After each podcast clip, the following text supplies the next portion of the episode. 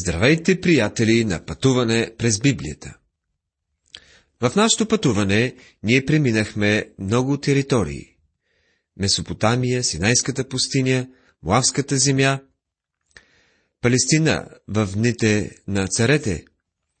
А ние се намираме днес в Египет, заедно с пророк Еремия, който все още е там – с остатъка от пленници, които не послушаха Божията заповед, а отидаха в Египет.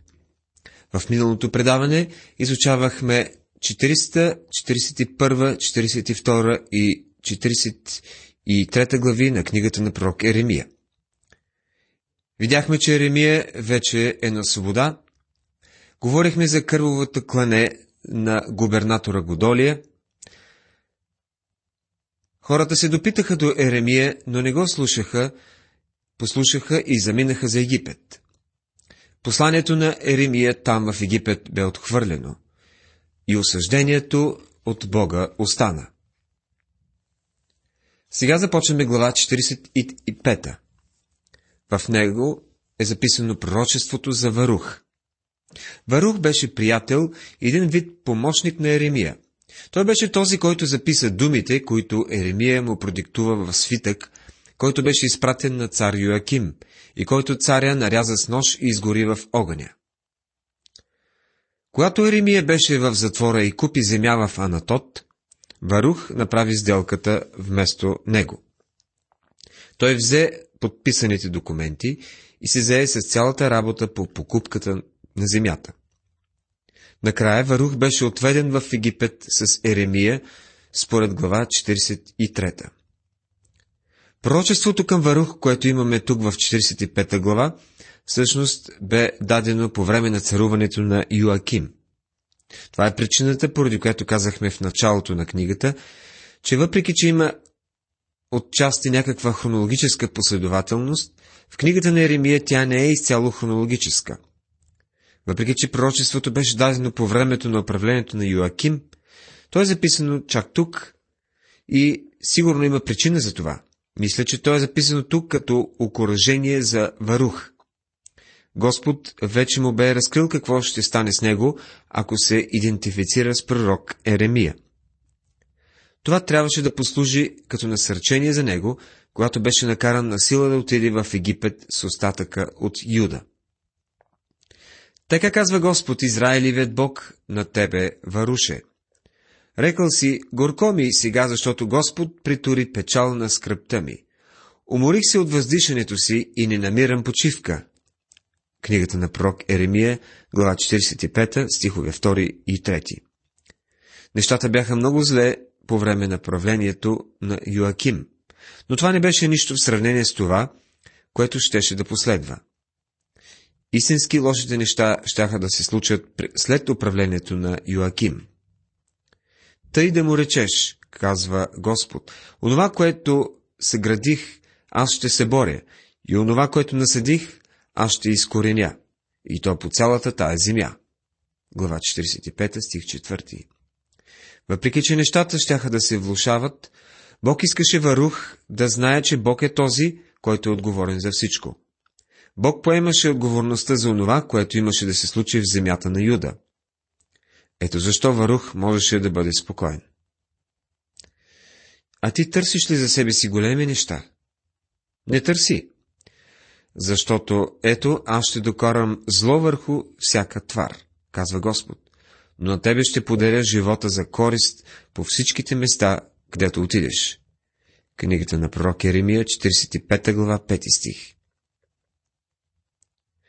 Това пророчество беше дадено на Варух, който беше все още млад мъж. Бог му каза, че не може да очаква да постигне нещо голямо за себе си в това трагично време от историята на Израел.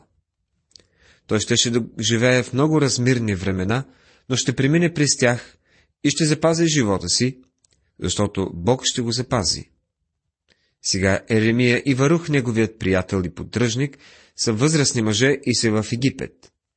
Те са видели, че Бог ги е запазил в трудните времена, в които са живеели.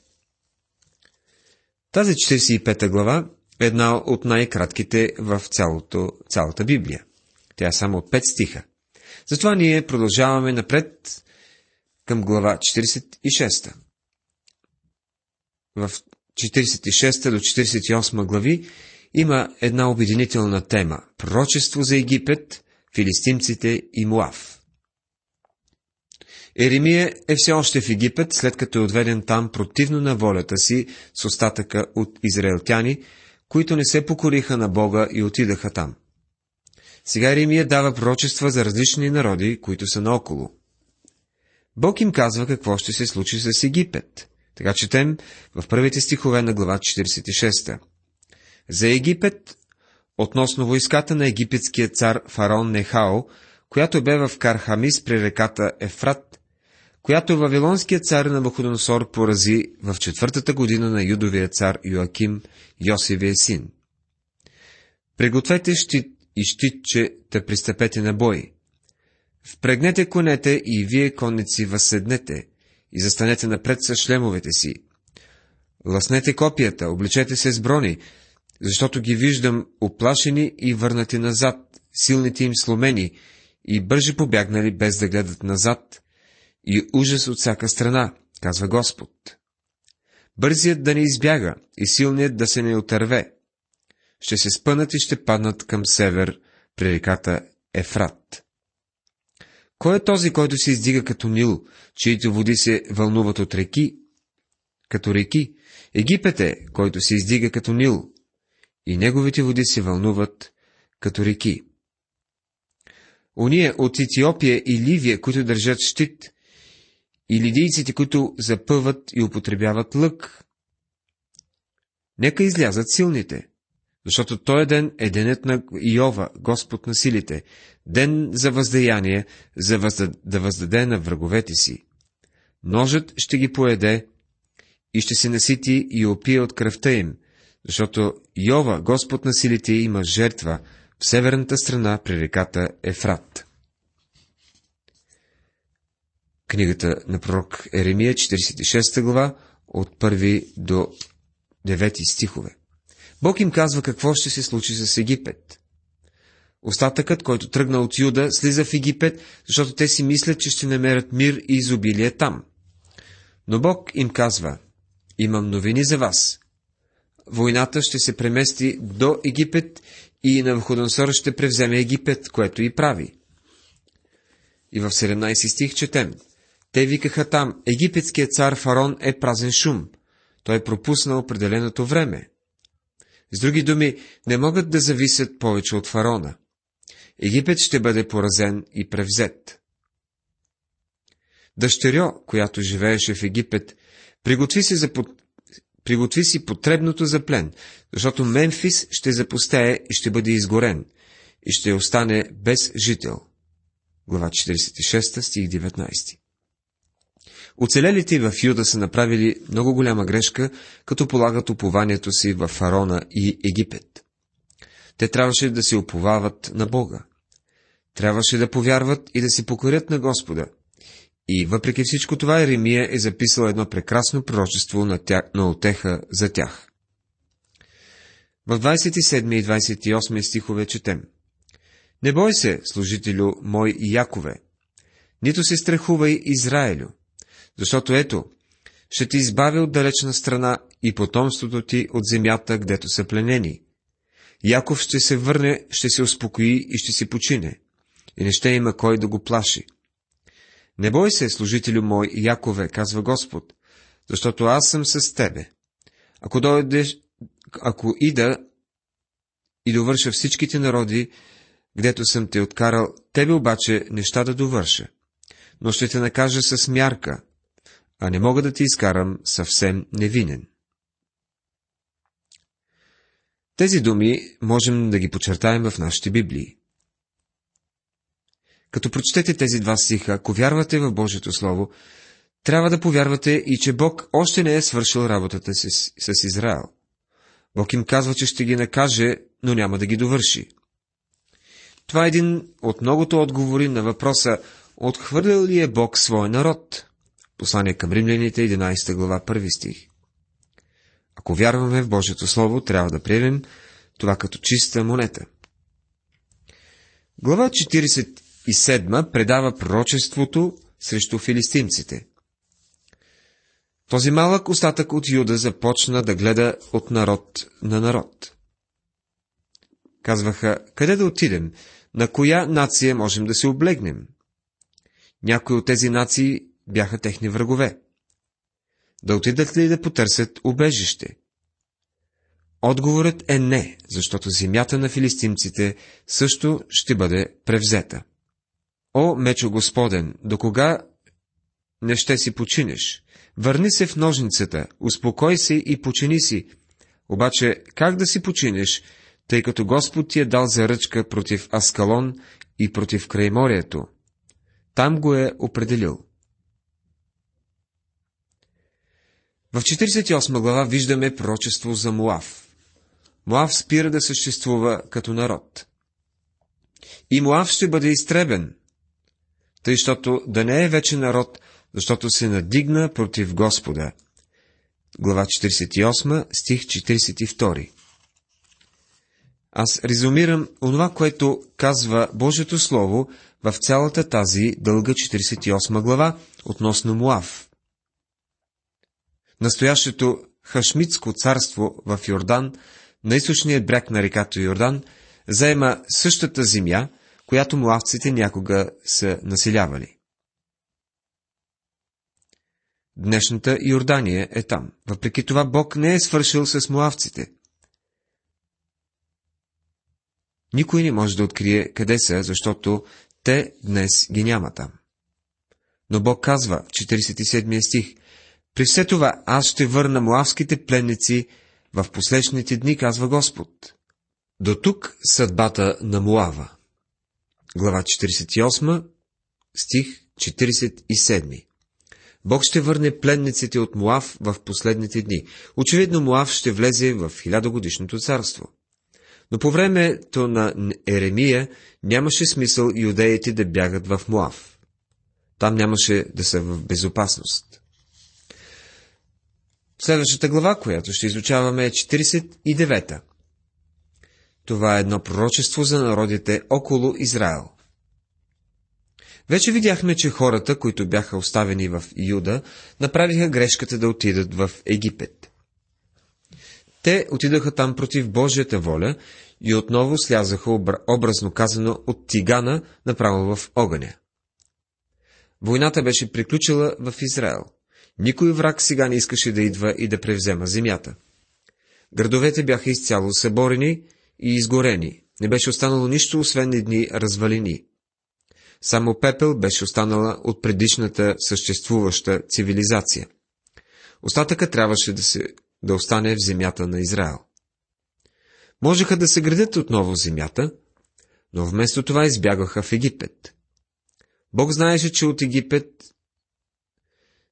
Египет ще бъде арена на следващата голяма военна кампания на Навходонсор. Когато той превземе Египет, той ще плени тези хора за втори път. Ще бъдат хванати и ще страдат повторно. А те си мислиха, че бягат от войната. Мислиха, че отиват в земя, където ще има изобилие от ядене. Израелтяните мислиха единствено как да напълнят стомасите си. Приятели, когато нашето отношение и действия и цели не се базират на желанието да живеем за Бога, когато Божиите истини вече не са водещи за нас, ние сме пропаднали духовно, което няма да ни донесе мир и изобилие. Това е полуката, която можем да извлечем от историята. Историята има големи уроци за нас, ако само сме готови да слушаме. Тази 49 глава продължава Божиите пророчества чрез Еремия, които предават осъждението, което предстои на народите около Израел. Пророчество за амонците Остатъкът от Юда не трябва да гледа към амонците за закрила, защото те ще бъдат унищожени. В днешните дни няма такава нация, наречена амонци, но забележете какво казва Бог. А после ще върна от плен амонците, казва Господ. 49 глава, 6 стих. Амонците ще бъдат възстановени. Пророчество за едомците. За едомците е определено повече място, вероятно защото Едом беше свързан с Израел. Знаем, че Исаф и Яков бяха братя и двата народа, Едом и Израел, са произлезли от тези двама братя. Едом беше станал голям народ, защото Бог беше казал, че ще ги направи велики. За Едом, така казва Господ на силите, няма ли вече мъдрост в Теман? Изгуби ли се разсъдъкът от благоразумните, изчезнали мъдростта им? Бягайте, завърнете се, направете си дълбоки места за живеене, дедански жители. Защото ще докарам върху Исава бедствието му, времето, когато ще го накажа. Глава 49, стихове 7 и 8. Едом заемаше територията, която е на юг и на изток от Мъртво море и областта между Мъртво море и залива Акаба. Едомците щяха да бъдат съдени от Бога. Бяха станали велик народ и бяха изпратили съветници към другите народи. Градът, изсечен в канарите, наречен Петра, беше толкова сигурно място, че служеше като хранилище за другите народи. И Вавилон, и Египет имаха банкова сметка тук. Това беше място, където можеха да складират съкровищата си и да се чувстват сигурни за тях. Градът беше изграден от солидни камъни и от двете страни и имаше само един малък отвор в този каменен град. Това беше забележително място за времето си, но Бог отне всичкото му величие, което някога е имал. Тяхното величие зависеше единствено от народите около тях, защото всички си мислиха, че Петра е сигурен град. Защото се заклех в себе си, казва Господ, че Восора ще стане за очудване и за укоряване, пуста и за проклетия, и всичките и градове ще се обърнат във вечна пустота. Глава 49, стих 13. Восор е древният Петра в Едом. Този изграден в скалите град е на мястото си и днес, но напълно безлюден. Той е изцяло запазен така, че ако си търсите апартамент, можете да намерите и да си го вземете безплатно. Тези изсечени в скалите апартаменти са чудесни и можете да се преместите в някой от тях. Стаите са свободни. Никой няма да дойде да ви иска найем. Никой няма да се опита да ви продаде част от недвижимото имущество. Но едва ли вие ще останете там дълго време. Хората, които са се опитвали да отседнат там, не се задържат дълго.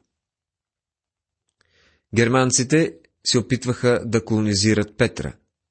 Колонизаторите, които били изпратени там, не се задържали дълго и скоро са се разпръснали. В 16 стих се казва, колкото за твоята ужасителност, гордостта на сърцето ти те е измамила. Ти, който живееш в пукнатините на канарите, който владееш висините на хълмовете, но ако и да поставиш гнездото си високо като орел, оттам ще те сваля, казва Господ. Най-големият грях на едомците беше тяхната гордост и заради нея те били съдени от Бога.